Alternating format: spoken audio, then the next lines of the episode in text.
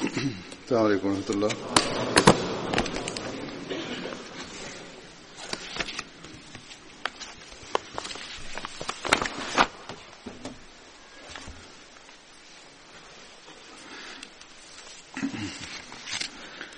أشهد أن لا إله إلا الله. أشهد أن لا إله إلا الله. وحده لا شريك له وأشهد أن محمدا عبده ورسوله. أما بعد فأعوذ بالله من الشيطان الرجيم. بسم الله الرحمن الرحيم. الحمد لله رب العالمين. الرحمن الرحيم. مالك يوم الدين. إياك نعبد وإياك نستعين. اهدنا الصراط المستقيم. صراط الذين أنعمت عليهم. غير المغضوب عليهم ولا الضالين. Allah taala bin Aziz anasema katika hotuba ya Jumaa iliyopita nilieleza kuhusu maisha ya Hazrat Usman bin mazum radhiallahu taala anhu. Na nilimaliza hutuba yangu juu ya maneno haya kwamba harat Usman alikuwa mtu wa kwanza aliyezikwa katika kaburi la Jannatul Baqi. Kuhusu Jannatul Baqi maelezo yaliyopatikana ni hivi kwamba mtume salallahu alaihi waalihi wasallam alipohamia madina kule katika madina kulikuwa makaburi yetu uh, makaburi mengi kama ya mayahudi na vile vile makabila mbalimbali wa waarabu pia walikuwa na makaburi yao. Madina kwa sababu ilikuwa ilikuwa imegawanyika katika makabila mbalimbali kwa hiyo watu hawa walikuwa wakizika watu wao katika eneo lao kaburi la kubaa lilikuwa kando na kaburi hili lilikuwa mashuhuri sana. Vile vile kulikuwa makaburi mengi pale karibu na kubaa na banu salama. Pia walikuwa na kaburi kaburi lao. Vile vile banu saada pia walikuwa na makaburi yao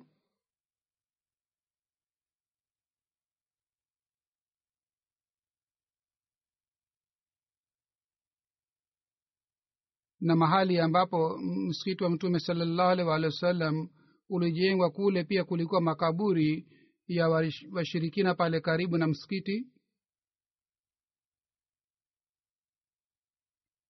Wakati mtume salallahu alaihi waalihi wasallam alipochagua sehemu kwa ajili ya kuwa makaburi ya waislamu basi kaburi lile ni maarufu sana na kaburi hili lina lina heshima sana.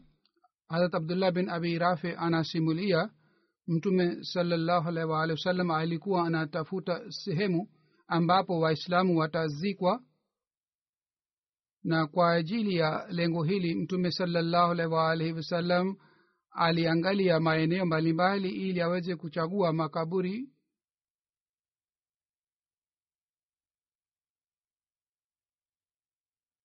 mtume salallahu alaihi waalihi wasallam akasema mimi nimepewa amri kwamba mimi nichague bakio kuwa makaburi kwa ajili ya waislamu.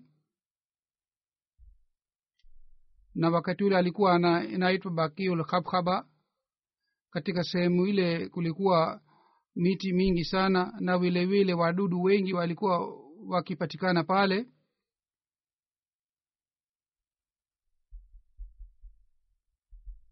na wakati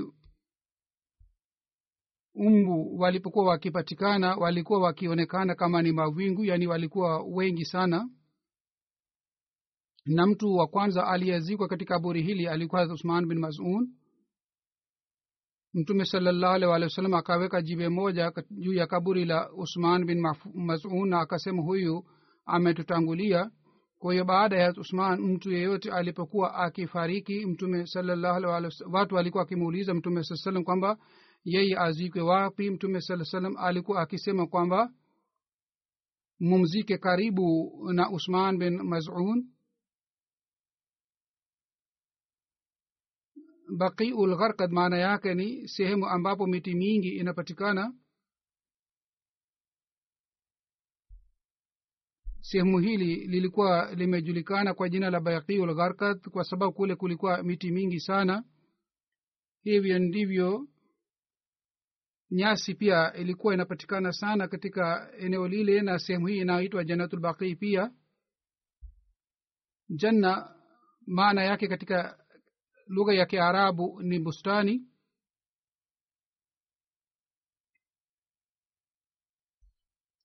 na wale watu ambao si waarabu wao wanaita kaburi hili jannatul baqi badala ya baqiul gharkad abdul kadri sahib ameendeka maelezo amesema sisi tunatakiwa tusisahau kwamba waarabu wanawaita wafu wao watu wa pepo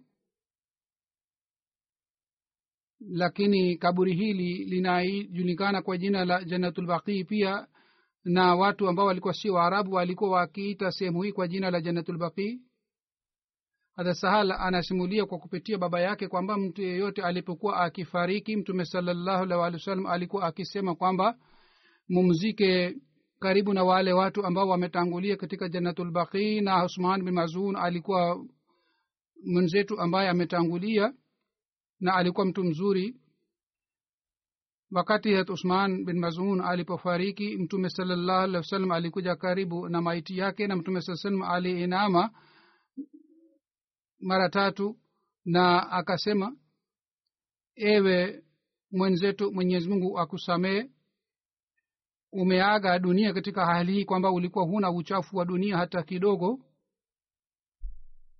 Hadhati aisha anasimulia mtume salallahu alaihi waalihi wasallam alimbusu maiti ya hat usman na wakati ule mtume salallahu alih walih salam alikuwa analia na macho yake yalikuwa yanatoa machozi. Harat aisha anasema mtume salallahu alih walih wasallam baada ya kufariki kwa usman alimbusu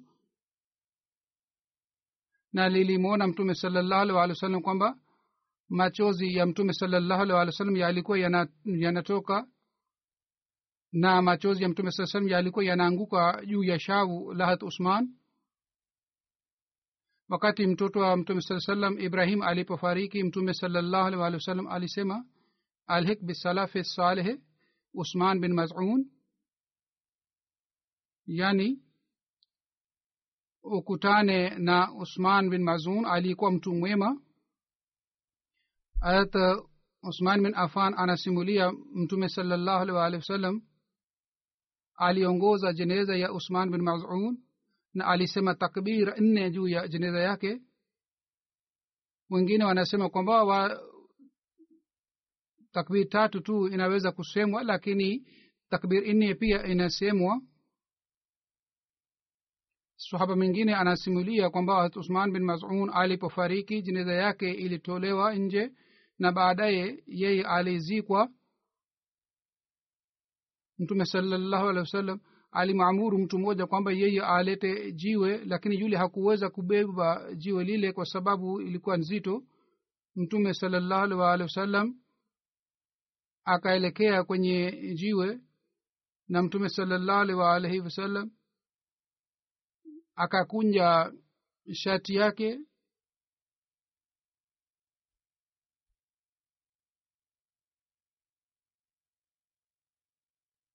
yule ambaye amesimulia hadithi hii anasema kwamba hata mimi nakumbuka sasa hivi kwamba mtume saa salam alipokunja sleeve zake niliona mi, mikono ya mtume salaa salam na mikono yake ilikuwa mizuri sana.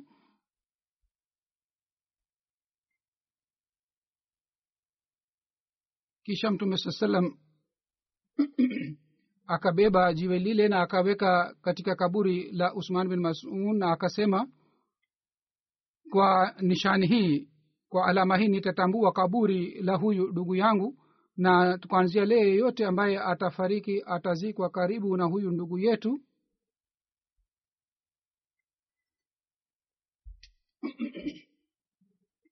Hazmiza bashir ahmad ameeleza maelezo kuhusu kifo cha usman bin mazun. Nataka kueleza maelezo haya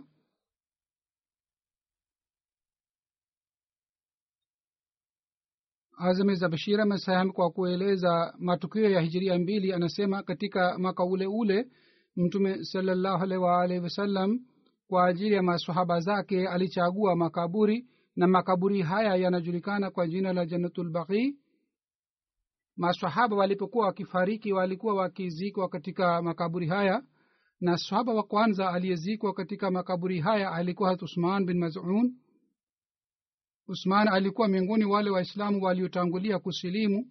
Alikuwa mtu mwenye ibada sana na mcha mungu sana.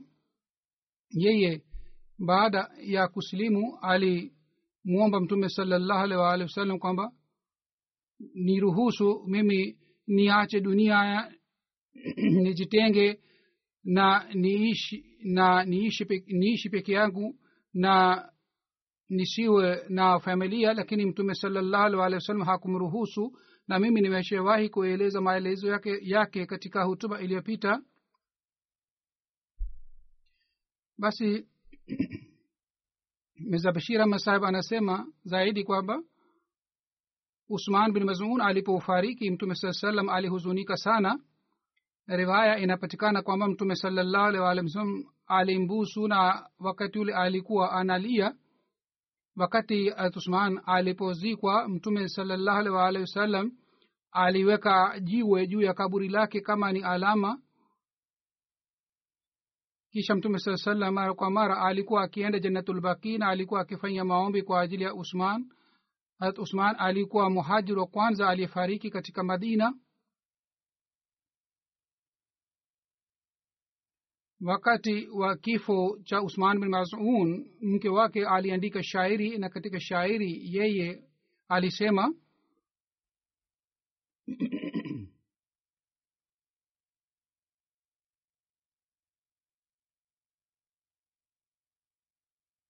shairi hili lipo katika lugha ya kiarabu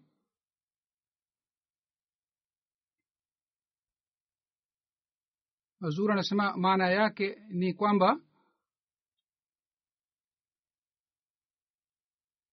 ewe jicho litoe machozi juu ya yule mtu ambaye alikuwa akiishi chini ya ridhaa ya mwenyezi mungu iwe bishara kwa ajili yake kwamba yeye amezikwa aliyekuwa mtu mcha mungu wa hali ya juu na kwa sababu ya kuzikwa kwake ardhi ile ilipata nuru kwa sababu ya kifo chake nimepata huzuni kiasi hiki kwamba nitaendelea na huzuni haya maisha, huzuni hii maisha yangu yote.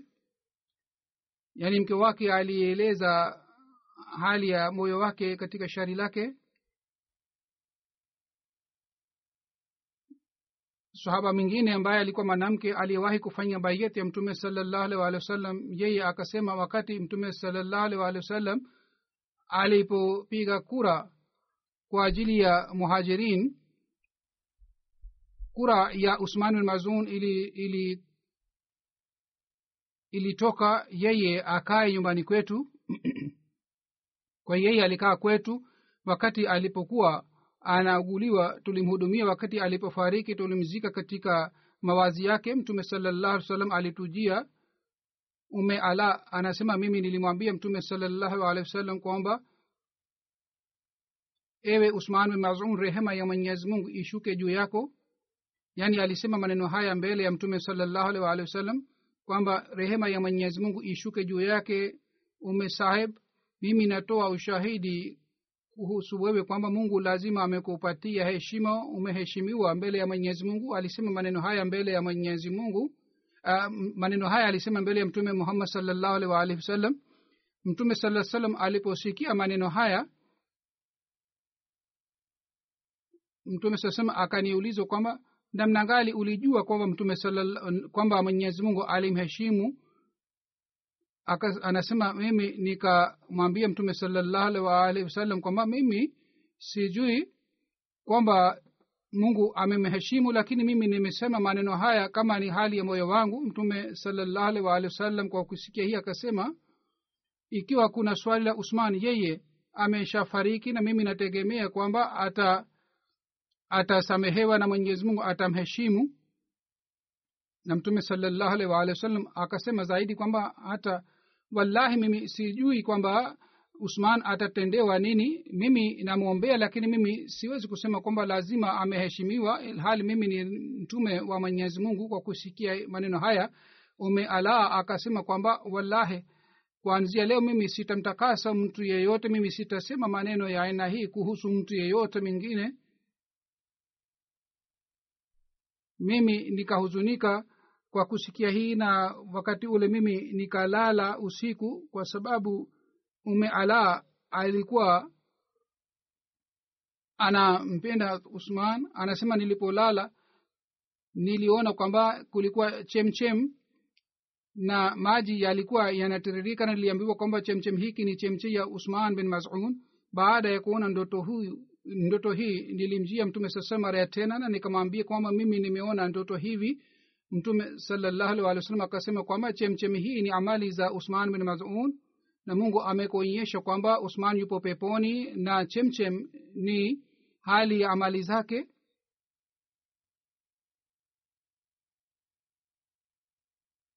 Basi hii ilikuwa hali ya malezi ya mtume muhammad salallahu alih waalihi wasallam alisema kwamba msitoe ushahidi kwamba mtu fulani lazima ataenda peponi. Lakini umi alaa aliona katika ndoto kwamba amali za usman bin mazuni sawasawa na chemchem na mtume salallahu alih walih alisidikisha kwa sababu mtume salallahu alih walih alikuwa anajua kwamba mwenyezi mungu amewasamehe masaba wote walishiriki katika badri na wapo chini ya redhaa ya mwenyezi mungu na maneno aliyosema mtume salallahu alaihi maneno haya yanathibitisha kwamba mtume saa salam alikuwa na yakini kwamba mungu atapokea maombi yake na lazima usman bin mazun atapata msamaha na ghofira kutoka kwa mwenyezi mungu. Katika musnad ahmad bin hambal mada hii imeelezwa hivi kwamba kharja bin zaid anasimulia kwa kupitia mama yake kwamba yeye alisema usman bin mazun alipofariki mama wa kharja bin zaid akasema abu saib wewe ni mtu mtakatifu. Wewe ulikuwa mtu mzuri sana na uliishi maisha mzuri. Mtume sasema akasikia maneno haya na akasema nani anasema maneno haya? Akasema ni mimi mama wa kharja mtume sasema akamwambia ulijuaje kwamba amesamehewa? Yeye akasema kwamba ya rasulllah amali za usman bin mazun zilikuwa za aina hii kwamba zinathibitisha kwamba mwenyezi mungu lazima atakuwa amemsamehe na ameghofiria mtume salallahu alih wa wasallam kwa kusikia maneno yake akasema sisi tulimkuta usman bin mazun alikuwa mtu mwema sana na tulimkuta alikuwa mtu mwenye heri. Lakini pamoja na maneno haya mtume salallahu alih wa wasallam akasema kwamba mimi ni mtume wa mwenyezi mungu lakini wallahi hata mimi sina uhakika kama mimi nitatendewa namna gani.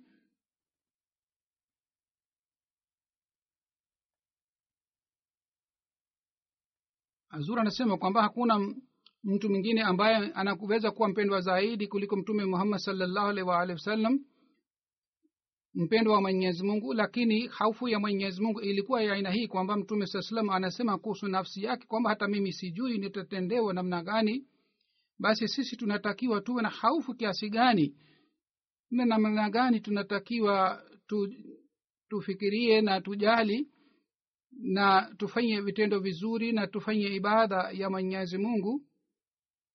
Na licha ya kuwa na hali yote kwamba tunafanya vitendo hii hivi vyote tusiwe na kibri bali tuendelee kuzidi katika unyenyekevu na vile vile tuendelee kuomba msamaha na ghufira wa mwenyezi mungu na rehema yake na baraka zake kwamba yeye kwa rehema zake atusamehe. Kuna riwaya ingine ya musnad ahmad bin hambal katika riwaya hii. Imeelezwa kwamba ume ala anasema um, hazrat usman alikuwa anauguliwa kwetu sisi tulimwangalia na tu, tulimtibu na yeye akafariki fariki na tukampatia sanda. Mtume saa salam akaja kwetu na mimi nikasema kwamba mimi nasema kwa kula kiapo cha mwenyezi mungu kwamba mungu amemheshimu usman bin mazun. Mtume sasema akamuuliza umejuaje kwamba mungu amemheshimu usman? Ala akasema mimi sijui lakini nimesema tu maneno haya mtume salallahu alaihi waalihi wasallam akasema kwamba bila shaka usman bin mazun amefariki lakini mimi nategemea kwamba mungu uh, atamtendea kwa ghufira zake uh, kwa ghufira yake. Lakini mimi hata sijui mimi mwenyewe kwamba mimi nitatendewa kivipi. Ume ala anasema kuanzia leo mimi sitamtakasa mtu yeyote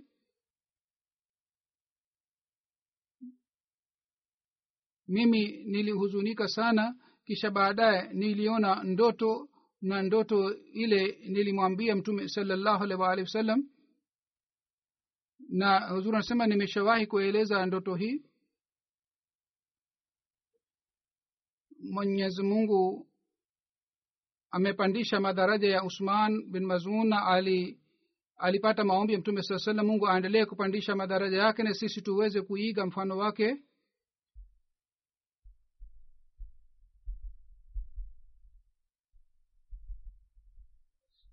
na swaba mwingine ni hadrat wahab bin saad bin abi sarha. Na alikuwa kutoka katika kabila banu amir alikuwa ndugu wa abdullah bin abi sarh mama yake alikuwa naitwa ruhana. Alikuwa kutoka katika kabila la ashari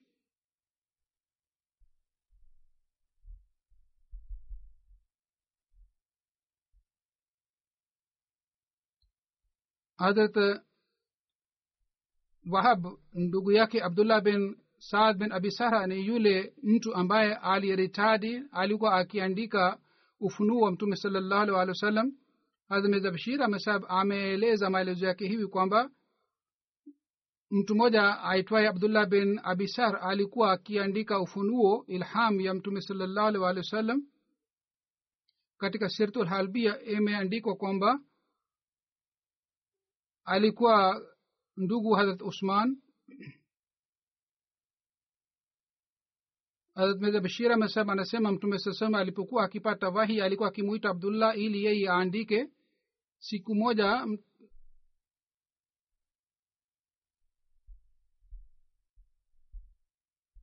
siku moja mtume sasem alikuwa anaandikisha aya ya sura al muminin wakati mtume salllahu alih waalihi wasallam aliposema suman shanahu khalkan akhar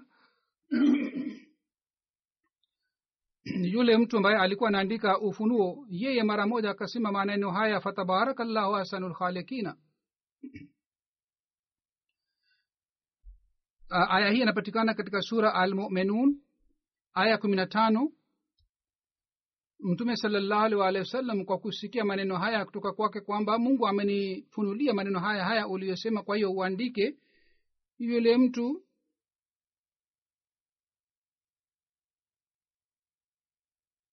akafikiria kwamba jinsi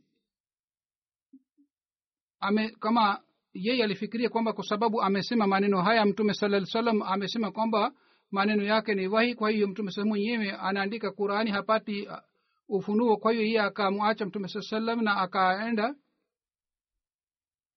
na watu walioambiwa wakati wa ushindi wa maka kwa wauawe. Mmoja wao alikuwa abdullah bin abi sarha lakini hazrat usman raziallah taala anhu alimpatia ulinzi wake na maelezo ya ulinzi wake ni hivi kwamba wakati wa ushindi wa maka abdullah bin abi sarh akajua kwamba mtume salallahu alaihi waalihi wasallam ametoa amri kwamba yeye auawe yeye akamwendea ndugu yake usman bin afan ili apate ulinzi kutoka kwake na yeye akamwomba kwamba ewe ndugu yangu kabla sija uwawa tafadhali wewe unipatie ulinzi wako. Muslimaud anasema aliendelea kuficha nyumbani kwake siku tatu au siku nne. Siku moja mtume saa salam alipokuwa anachukua bayet kutoka kwa watu wa maka harat usman akamleta abdullah bin abi sar mbele ya mtume salallahu wasallam na mtu, akamwomba mtume saa salam kwamba apokee baiati yake. Mtume saa salam hakusema kitu chochote lakini baadaye akapokea baiti yake. Kwa hivyo yeye akasilimu mara ya tena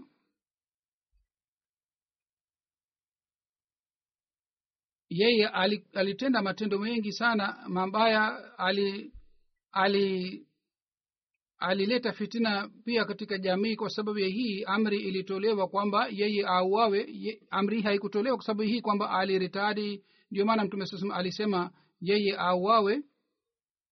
Harat asim anasema wahab alipohamia madina alikaa kwa kulsum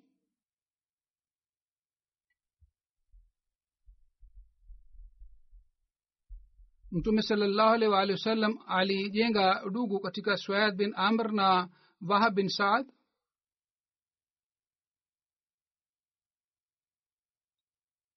Hawa wote wawili waliuawa katika mapigano ya maota harat wahab alishiriki katika mapigano yote ikiwemo badr na ohod na hijiria nane katika mapigano ya maota aliuawa na wakati alipofariki mwili wake ulikuwa miaka arobaini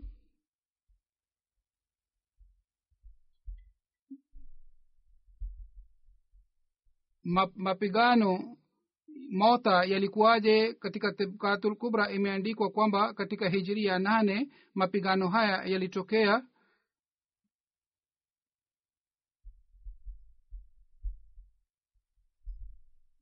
Mtume saa salam alimtuma haris bin umer busra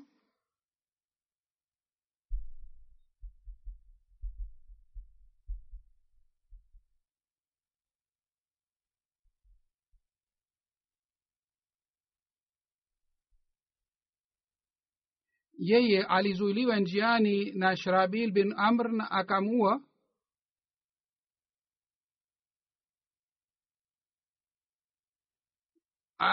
Haris alikuwa mwakilishi mmoja tu wa mtume saa salam aliyeuawa. Mtume saa salam alipopata taarifa ya kuawa kwake mtume saa salam alihuzunika. Mtume saa salam akawaita watu ili waende kwa ajili ya kupigana na wale makafiri na wa masahaba waliojumuika walikuwa elfu tatu mtume saa akasema kwamba hadrat zayad bin harsa atakuwa kiongozi na mtume saa akampatia hadrat zayad bendera na akasema mahali ambapo haris bin amer aliuawa ufike kule na uwaite watu kwenye islam. Ikiwa wanakubali islam pengine uombe msaada kutoka kwa mwenyezi mungu na upigane na wale makafiri. Harat pia alikuwa miongoni wa wale maswaba waliotumwa pale maelezo ya mapigano haya yameelezwa hivi. Mtume salllahu alaihi waalihi wasallam alisema kwamba ikiwa zaid anauawa basi jafar atakuwa amir ikiwa jafar anauawa basi abdullah bin rawaha atakuwa kiongozi wenu katika mapigano haya. Na mapigano haya yanaitwa jeshi umra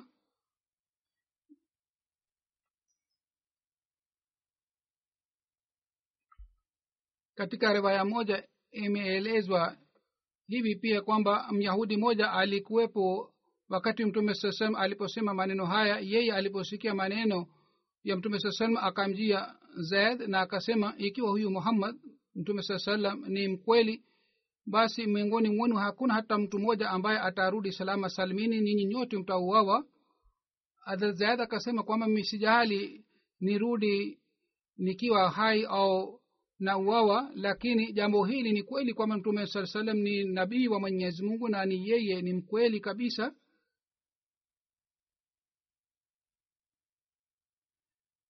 Mwenyezi mungu alimfunulia mtume salallah salam habari ya mapigano haya. Kuhusu hii kuna riwaya ya anas bin malik anasema mtume salallahu alaihi alisema kwamba zayad alishika bendera na akauawa. Baadaye jafar akashika bendera na yeye pia akauawa baadaye abdullah bin rawaha akashika bendera ya islam na yeye pia aliuawa kwa kueleza wakati alipokuwa anaeleza habari hii mtume sasem alikuwa analia machozi yalikuwa yanatoka katika ma, macho yake na baadaye khalid bin walid akashika bendera ingawa alikuwa sio kingozi lakini yeye alipata ushindi. Mungu alimpatia ushindi. Mwenyezi mungu aendelee kupandisha madaraja ya masahaba hawa baada ya maelezo ya haya masahaba nataka ku, kueleza kuhusu marehemu kadhaa ambao nitaongoza jeneza yao.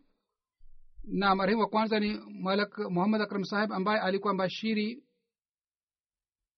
tarehe ishiri na tano yani jana wa april katika manchester amefariki. Ina lillahi wa ina ilahi rajiun. Jeneza yake ipo hapa baada ya swala ya ijumaa nitaongoza jeneza yake inshaallah taala nitaenda nji na nitaongoza jeneza yake. Tarehe mbili februari elfu moja mia tisa arobaini na saba alizaliwa katika mji wa gujarat na elfu moja mia tisa sitini moja alifanya bayat alijiunga na jumuiya mwenyewe.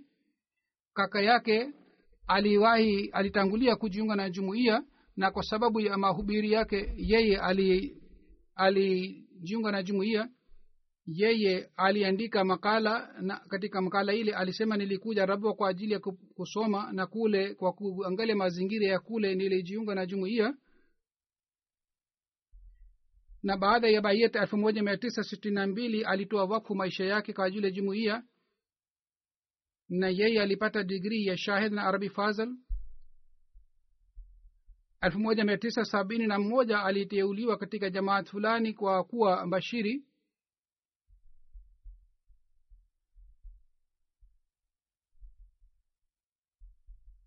Alifa watatu alitangaza ndoa yake mwaka elfu moja mia tisa sabini na saba na mke wake anaitwa abdul karim.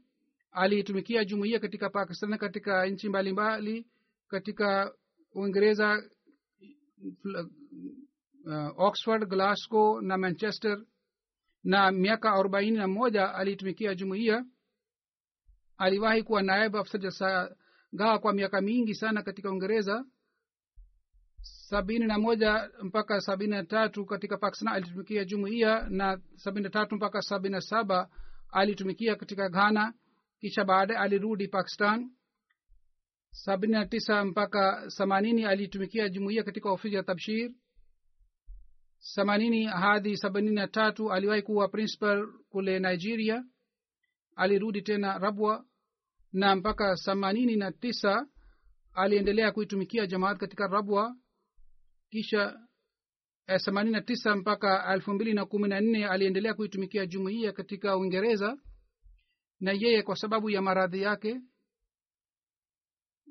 Elfu mbili na saba kwa sababu ya umri yake alistaafu lakini baadaye alian, alianza kuitumikia jumuiya. Lakini hivi karibuni kwa sababu ya maradhi yake yeye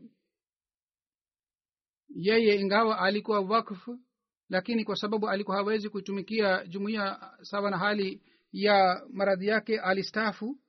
Lakini tunaweza kusema kwamba ni miezi kadhaa tu ambayo ambamo yeye hakupa, hakuweza kuitumikia jumuiya kwa sababu ya maradhi yake lakini kwa upande mwingine alifariki akiwa anayetumikia jumuiya. Amir saheb wa uingereza anasema alikuwa mtu mwenye bidii sana na alikuwa mtu mwenye subra sana. Alipopewa jukumu lolote kwa uaminifu alitimiza lile jukumu na yeye alikuwa akileta taarifa ya kazi yake bila kuchelewa. Katika manchester msikiti darul aman ulijengwa na alifanya kazi kubwa sana kwa ajili ya kukusanya mchango kwa ajili ya ujenzi wa darul aman. Taul mujib rashid sahib anasema akran sahib alikuwa mtu mwenye hulka njema na alikuwa na sifa nzuri na alikuwa mbashiri mwenye kuitumikia jumuiya. Alikuwa akifanya kazi kwa bidii sana na alikuwa akipenda uhalifa sana na alikuwa mtumishi mzuri sana. Majid sialkoti sahib anasema alikuwa marehemu alikuwa na sifa chungu mzima na sifa yake moja ni hii kwamba alikuwa mtiifu wa hali ya juu wa uhalifa.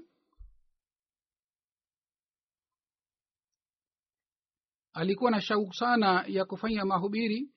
Wakati alipokuwa akisoma shalkoti saheb anasema kwamba wakati tulipokuwa tukisoma yeye alikuja katika kijiji chetu na alisema twende tukafanye mahubiri. Kwa hiyo yeye katika likizo alikuwa akijitolea kwa ajili ya mahubiri badala ya kwenda nyumbani. Na aliishi maisha yake yote kwa utii wa hali ya juu. Bwana khalisab ambaye anaitumikia jamaat katika private secretary anasema huyu alikuwa alikuwa jamaa yangu. Anasema sehemu yote alipotumwa kwa ajili ya huduma ya jamaat aliwatendea ali wanajumuia vizuri sana.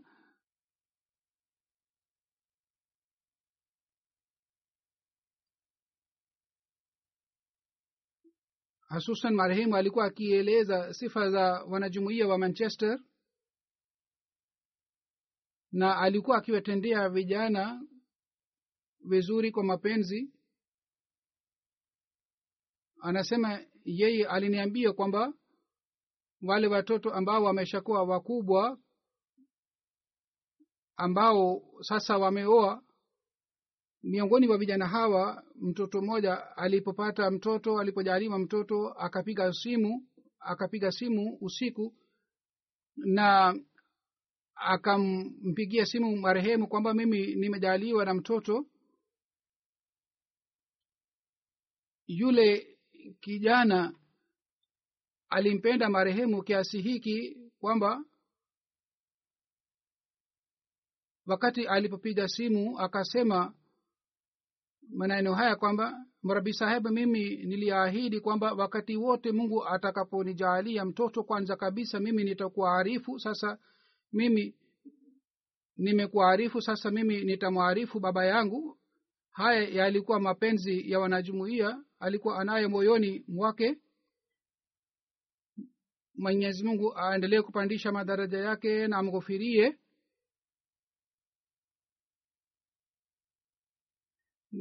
Na mwenyezi mungu awajalie subira watu wa familia yake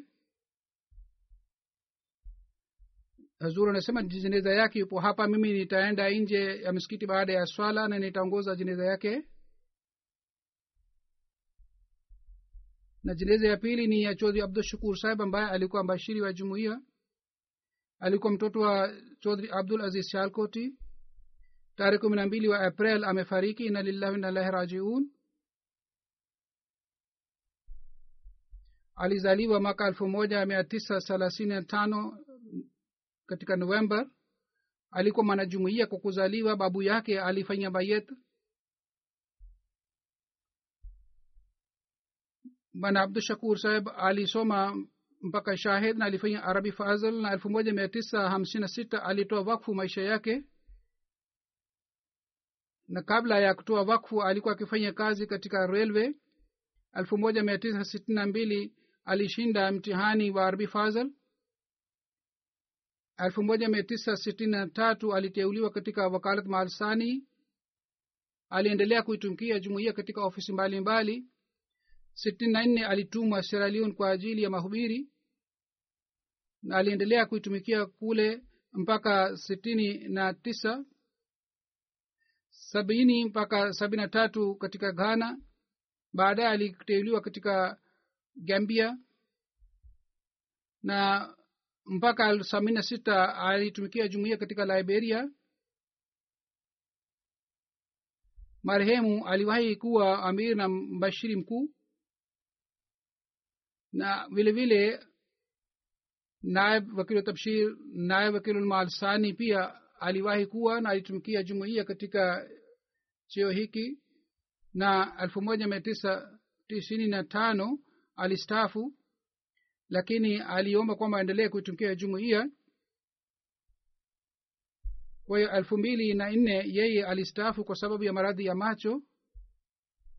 Dr. Abdusabur saheb ambaye ni mtoto wake anasema baba yangu alikuwa mtu wa kawaida na mwenye bidii sana. Alikuwa mbashiri mkuu katika liberia mimi nilimkuta yeye alikuwa akifanya kazi kwa bidii sana alikuwa akitayarisha hutuba zake vizuri alikuwa akisoma qurani tukufu na vitabu vya jumuiya na vile vile alikuwa akitoa hutuba vizuri sana na alikuwa akifanya mahubiri kwa dalili na kwa hoja na alikuwa akizungumza kwa mapenzi na kwa njia nzuri. Yeye aliwasomesha ndugu zake pia na vile vile ali, aliwasomesha watoto wake mahmud arsab ambaye ni kaid umumi wa ansarullah anasema kwamba marehemu alikuwa mtu wa kufanya bedhii sana na alikuwa akitoa ushauri mzuri sana. Shekh sahab ambaye ni naibu wakili tabshir anasema alikuwa mtu mwenyenyekevu sana alikuwa mtu mwema sana alikuwa mtu mtiifu wa uhalifa na nidhamu ya jumuiya. Haidar ali zafar saheb kutoka germany ambaye ni naibu amir wa germany anasema abdushukur saheb alikuwa na sifa chungu mzima. Alikuwa mtu mwenyenyekevu mtu mwenye bidii sana na alikuwa akitumia mali ya jumuiya kwa uangalifu sana. Alikuwa mtu mwenye utaratibu mzuri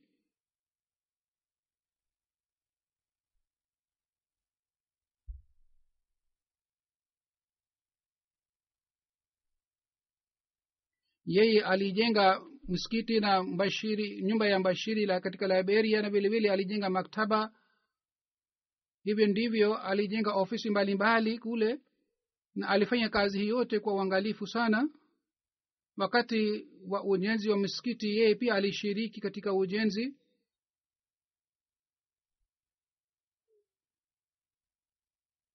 Elfu moja mia tisa themanini na sita hadhar sahab anasema mimi nilipokwenda kule na nilipoteuliwa kuwa mbashiri mkuu kule yeye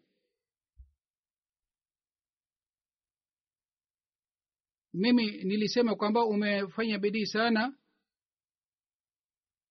na umefanya bidii katika ujenzi wake alipoambiwa hivi yeye akasema kwamba kabla yangu alikuwa bashiri mwingine ambaye alifanya bidii sana na kwa bidii sana alinunua kiwanja.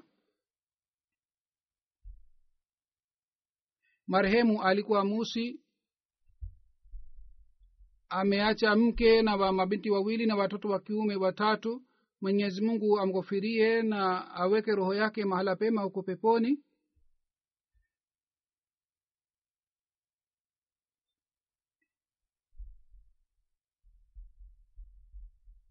na jeneza ya tatu ni malik saleh muhammad saheb. Tar ishirini na moja april amefariki. Ina lillahi wa inna ilahi rajiun.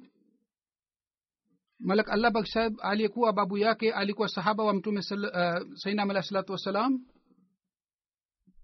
Yeye kwa kuona tukio la kupatwa kwa mwezi na jua alienda kutoka katika mji wa lodhran alienda kadhian alifanya bayati ya sainam alahi salatu wassalam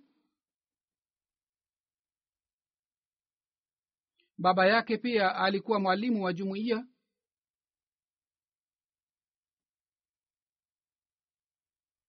Alizaliwa elfu moja mia tisa hamsini na tatu.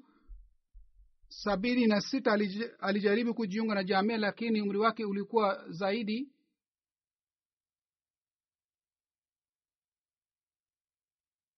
Kwa hiyo hakuweza kujiunga na jamia yeye akaanza kuishi katika mji wa kotri babu alipokwenda kum, kumuona kule kotri akakuta mazingira ya kule si mazuri. Kwa hiyo malik salim muhamad saib akaacha kazi yake na akaja rabwa na akajiunga jamea ya ubashiri na akasoma masomo ya walimu na mwanzoni alikuwa akipata mshahara elfu moja, uh, mia moja thelathini na tatu tano rupia peke yake lakini alikuwa akifurahi kwamba kwamba anapata nafasi ya kuitumikia jumuiya.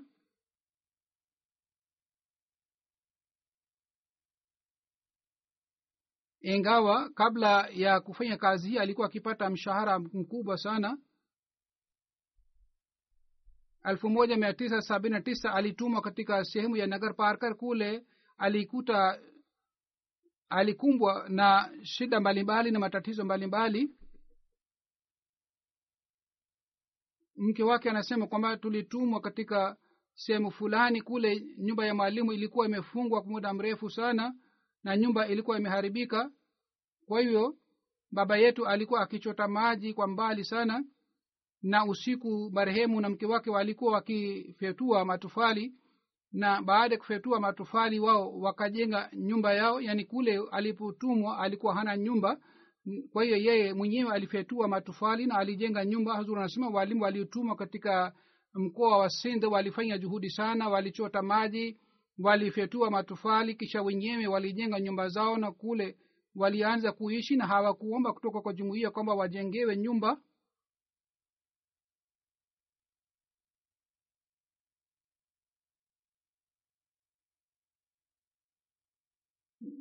mtoto wake anasema nagar parkar alipokuwa mwalimu kule alikuwa akikumbwa na matatizo mengi sana. Alipokuwa akija mjini alikuwa akichukua vyakula na matibabu. Siku moja alikuja uh, kuhudhuria kikao wakati wa kurudi akasahau njia kwenda nyumbani kwa sababu nyumba yake ilikuwa katika jangwa na barabara ilipotea kwa sababu ya mchanga na akapotea na maji ya kunywa pia yalikuisha yeye kwa sababu ya kiu na kwa sababu ya uchovu akazimia. Wakati alipokuwa amezimia aliyekuwa ameanguka pale ardhini. Pale karibu naye watu wawili wakapita juu ya ngamia wakakuta mtu mmoja amezimia ameanguka chini. Walipokuja karibu naye wakakundua kwamba huyu ni mwalimu wa jumuiya na yeye alikuwa akiwapatia watu madawa ya homeopati kwa hiyo alikuwa alikuwa anajulikana kama ni daktari. Kwa hiyo wale watu wakamtambua kwamba huyu ni daktari kwa hiyo wakampatia maji na wakam, wakamleta nyumbani kwa nyumbani kwao na wakamhudumia. Mtoto wake anasema kwamba alikuwa akitusihi kwamba tusali swala. Siku ambamo alipofariki aliswali sala ya tahajud na aliamsha mama pia kwa ajili ya swala alikuwa mtu mwenye hulka njema sana na alikuwa akipenda sana watu wote. Hata kama mtu alikuwa akimtendea vibaya ye alikuwa akifanya subra alikuwa hamtendei vibaya jinsi aliyomtendea. Yeye alikuwa mahiri wa kujenga mahusiano na watu. Watu wengi walikuwa wakiweka amana zao kwa sababu ya uaminifu wake ikiwa ikhtilafu ilipokuwa ikipatikana katika familia yetu alikuwa akiwapatanisha watu wa familia.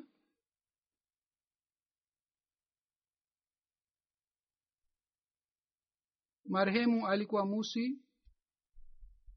Ameacha mke na watoto sita mabinti watatu na watoto wa kiume watatu. Mtoto wake mmoja mubaraka amesahibu katika burkina faso anayetumikia jumuiya na je kwa sababu ya jumuiya hakuweza kwenda kushiriki jinezi ya baba yake mwenyezi mungu aendelee kupandisha madaraja hawa marehemu wote na awaghofirie na mungu awajalie watoto wao pia wao pia waweze kuendeleza mema yao na wao pia waweze kuitumikia jumuiya jinsi marehemu waliitumikia jumuiya. Zineza ya nne ni mweshee juma saheb kutoka tanzania tarehe kumi na tatu ya machi amefariki. Ina lillahi inalahi rajiun. Alizaliwa elfu moja mia tisa thelathini tatu thelathini na nne. Sitini na saba alijiunga na jumuiya. Jinsi aliyojiunga na jumuiya tukio lake ni hivi kwamba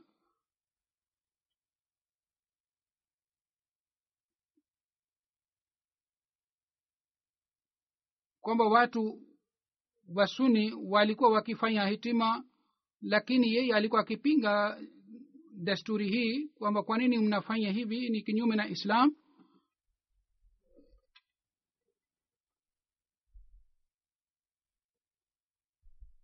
Maulamaa walitaka kufanya akika ya mtoto lakini yule mtoto akafariki.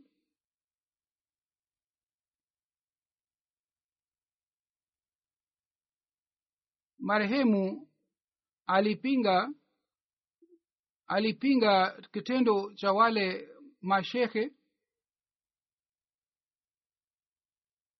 na marehemu alikuwa akihuzunika sana kwa kuona hali ya waislamu alikuwa akifanya dua kwa mwenyezi mungu na alikuwa akisema kwamba e mola umtume isa alah salam ili aje na auishe islam. Bashiri mkuu wa tanzania anasema kwamba ye marehemu mwenyewe anasema wakati yule alikutana na jamilurahman rafik saheb ambaye siku hizi ni wakilul ishad yeye alipokutana na molana jamilurahman rafik saheb jamilurahman rafik saheb akamwambia kwamba kuna hadisi ya mtume salallahu alih waalihi wasallam kwamba yule ambaye hakumtambua imamu wake yeye atakufa kifo cha ujinga. Kwa kusikia hii yule kwa, kwa kusikia hii marehemu akaona kwamba mimi sio mwislamu kwa sababu sikumpokea imamu wa zama hizi. Kwa hiyo yeye akafanya bayet mara moja. Baada ya kufanya bayet alirudi kijiji chake akafanya akawahubiri watu wa familia na jamaa zake na marafiki zake na akawajumuisha wote na na akawafikishia ujumbe wa islam wa jumuiya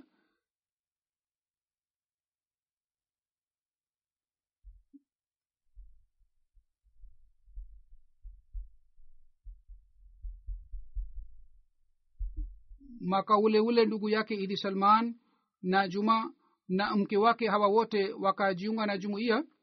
Yaani alipowahubiri hawa wote wakajiunga na jumuiya mara moja marehemu alipata upinzani wa hali ya juu lakini polepole pole watu wakaanza kupokea jumuiya na katika kijiji chake mkiuni na katika maeneo ya mkuyuni jumuiya ilipatikana na watu wengi wakajiunga na jumuiya. Bashiri mkuu anaandika kwamba mkuyuni ni jumuiya ambayo ni mfano kwa ajili ya jumuiya zingine na jumuiya hii ilipatikana kwa juhudi ya marehemu. Baada ya kujiungwa na jumuiya mpaka kifo chake kila kitendo cha marehemu kilikuwa kinathibitisha kwamba yeye alikuwa mtiifu wa hali ya juu ya jumuiya na alikuwa akiwaheshimu wabashiri wote na viongozi wa jumuiya. Vile vile alikuwa akifuata nidhamu ya jumuiya alikuwa na shauku sana ya kufanya mahubiri na alikuwa akifanya mahubiri kila wakati alikuwa mtu wa mstari wa kwanza katika kutoa michango yake. Hata kila wakati alikuwa na wasiwasi hii na shauku hii kwamba kwamba apate mapato na atoe mchango. Yeye alikuwa musi na alikuwa akiwakumbusha watu wengine pia wajiunge na na wasiatan alikuwa mtu mwenye mfano upande wa swala alikuwa akiswali swala bila kukosa na alikuwa akiwasihi wajukuu zake na vile vile watoto wake kuhusu swala na yeye alihifadhi maombi ya mtume salallahu alih waalihi wasallam na alikuwa na shauku ya kusoma vitabu ya sinam alah salatu wassalam mtoto wake shamun juma sahib ambaye ni mwalimu katika jamia ahmadia tanzania. Yeye anasema themanini na saba mpaka tisini sisi ndugu tatu tulikuwa tukisoma katika jamia ahmadia mimi nakumbuka kwamba siku moja wakati wa likizo sisi ndugu tukashauriana kwamba mmoja wetu aache masomo ya jamia na arudi nyumbani na yeye awasaidie wazazi katika shughuli zao sisi tukamwambia baba yetu kuhusu mpango wetu huu yeye akatukasirikia. Bana shamun juma saib ambaye ni mtoto wake anasema kwamba mimi siku sisahau siku ile ambamo baba yetu alikasirika sana kwa sababu ya mpango wetu na yeye alisema nini mnatakiwa mtegemee mwenyezi mungu na mwendelee na masomo hamtakiwi muwache masomo ya jamii ya hamadhia kwa sababu ya dunia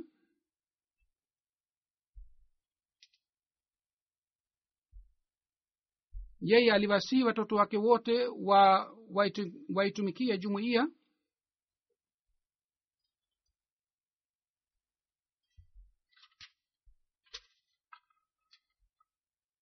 Mwenyezi mungu amghofirie marehemu amsamehe na apandishe madaraja yake na mwenyezi mungu awajaalie watoto wake wote wawe watumishi wa hali ya juu ya, ya jumuiya kama nilivyosema baada ya swala nitaongoza jendeza ya hawa wote marehemu. Malaka akram sahib jendeza yake ipo hapa. Mimi baada ya swala nitaenda nje ya msikiti na nyinyi mnaweza kubaki hapa msikitini na mnaweza kushirikiana nami katika jeneza ya marehemu hawa wote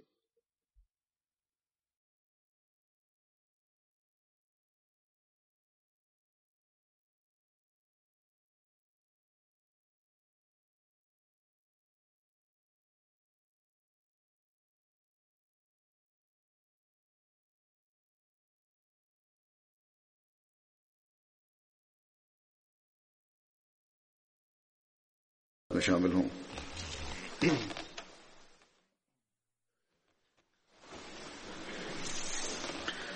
الحمد لله الحمد لله نحمده ونستعينه ونستغفره ونؤمن به ونتوكل عليه ونعوذ بالله من شرور أنفسنا ومن سيئات أعمالنا من يهده الله فلا مضل له ومن يضلل فلا هادي له ونشهد أن لا إله إلا الله ونشهد أن محمدا عبده ورسوله عباد الله رحمكم الله.